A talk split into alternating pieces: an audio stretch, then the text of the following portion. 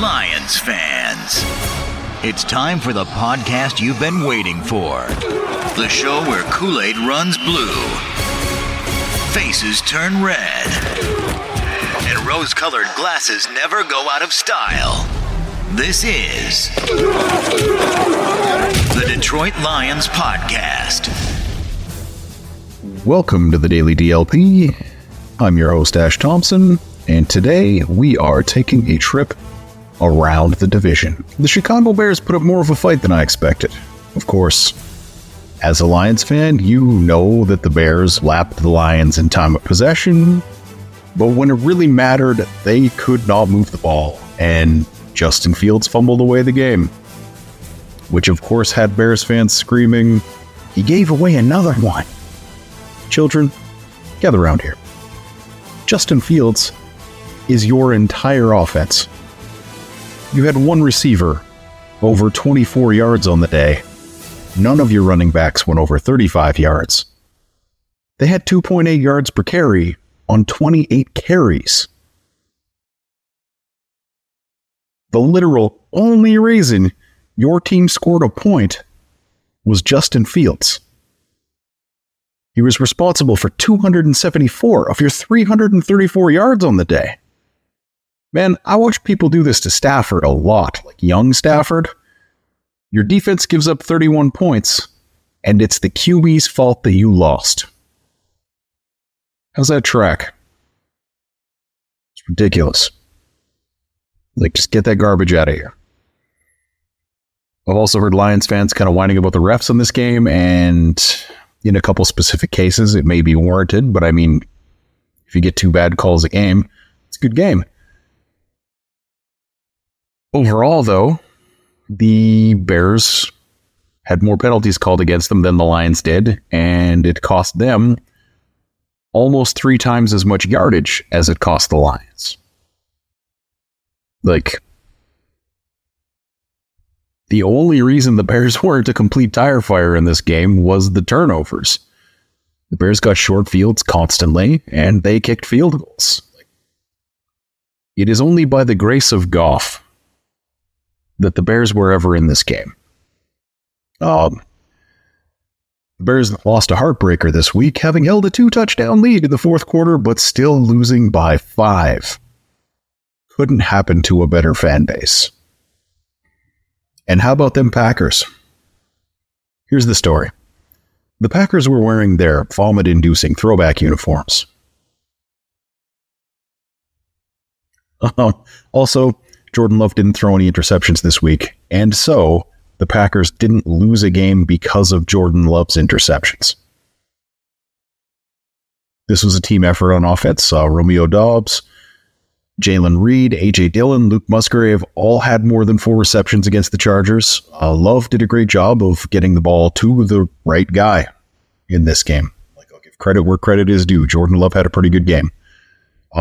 Dontavian Wicks actually led the team in receiving yards, but it was 91 yards on only 3 receptions. So, nice chop there. Jaden Reed, a wide receiver, led the team in rushing yardage, though, with 46 yards on 3 attempts. Most of which came on a long touchdown at the beginning of the second quarter. Packers basically had no answer for Khalil Mack, who racked up 8 tackles and 2 sacks. And looks like running back Jones is injured again. That's not great for them. Super great for us. As much as you hate to see anyone get hurt, the Packers offense not having any good running backs is a good thing for the Detroit Lions. Packers defense gave up 10 receptions and 116 yards and a touchdown to Keenan Allen. So maybe that wasn't such a big deal for the Lions also. Similar unpleasant things as what he did to the Lions a week previous. They also gave up more than 100 yards to tight ends, which is, for a team that has a first-round linebacker, probably not really a thing that's supposed to happen. In the first half, it seemed like they were giving up a big play to Austin Eckler every 3rd time he touched the ball. But the Chargers only gave him 12 touches on the entire game for 72 yards from scrimmage. Packers defense did enough to win. Packers offense did enough to win. And so the Packers won, making it all but impossible for them to have a shot at Drake May or Caleb Williams. So we can all be very happy about this result for that reason. 4 wins. They're probably going to win one or two more. That puts them out of the sweepstakes. Can all be happy. And that takes us to the Minnesota Vikings. Lost to the Denver Broncos. Now, in your head right now, you're probably thinking the Broncos suck. And they were one of the last teams to win a game in 2023, having dropped the first 3 games of the year. They got 70 put on them by the Dolphins in their third loss of the year. But take that initial impression that they gave you, that bad taste that they left in your mouth, and wash it out. In their 7 games since that slow start, they're 5-2.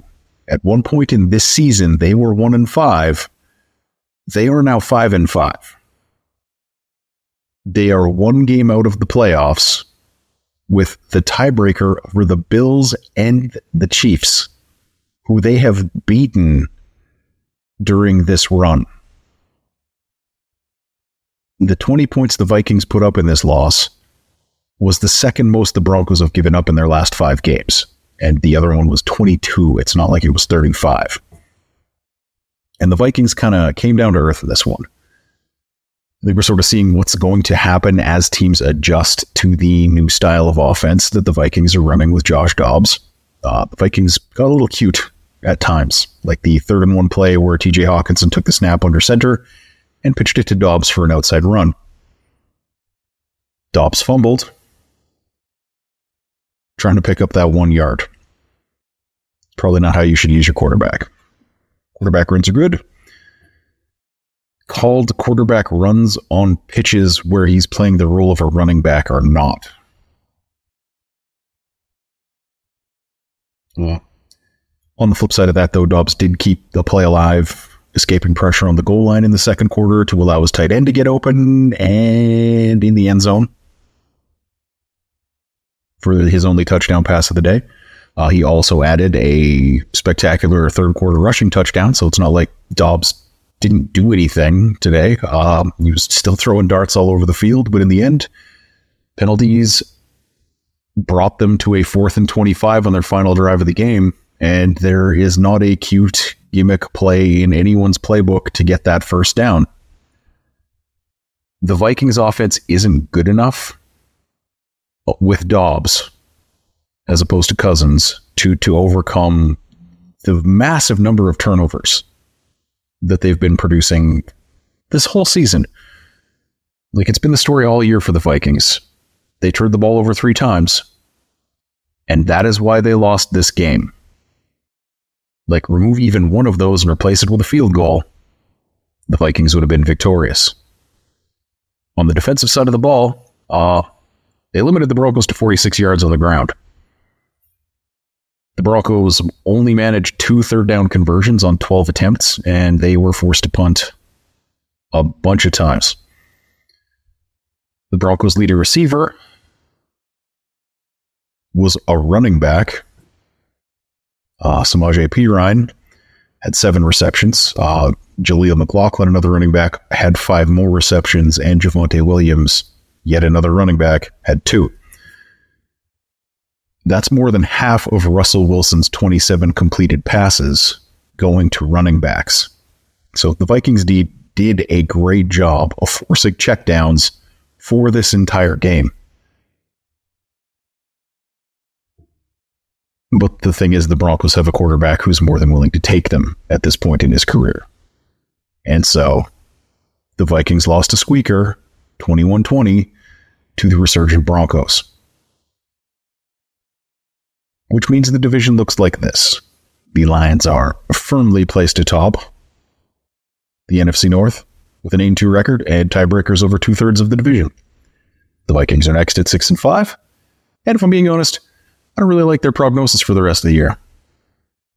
Or I guess as a Lions fan, I do. I don't think they're going to string together a bunch of wins and close out the season. Did not love what I saw from the Vikings. The Packers are 4-6 with exactly the same points for and against, which is always weird when you see that.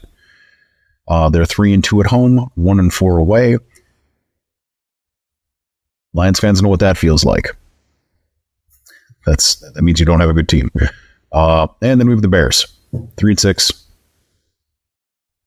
And they're not going to get much better this year, if we're being perfectly blunt about it. So to this point in the year, everything is going exactly as planned.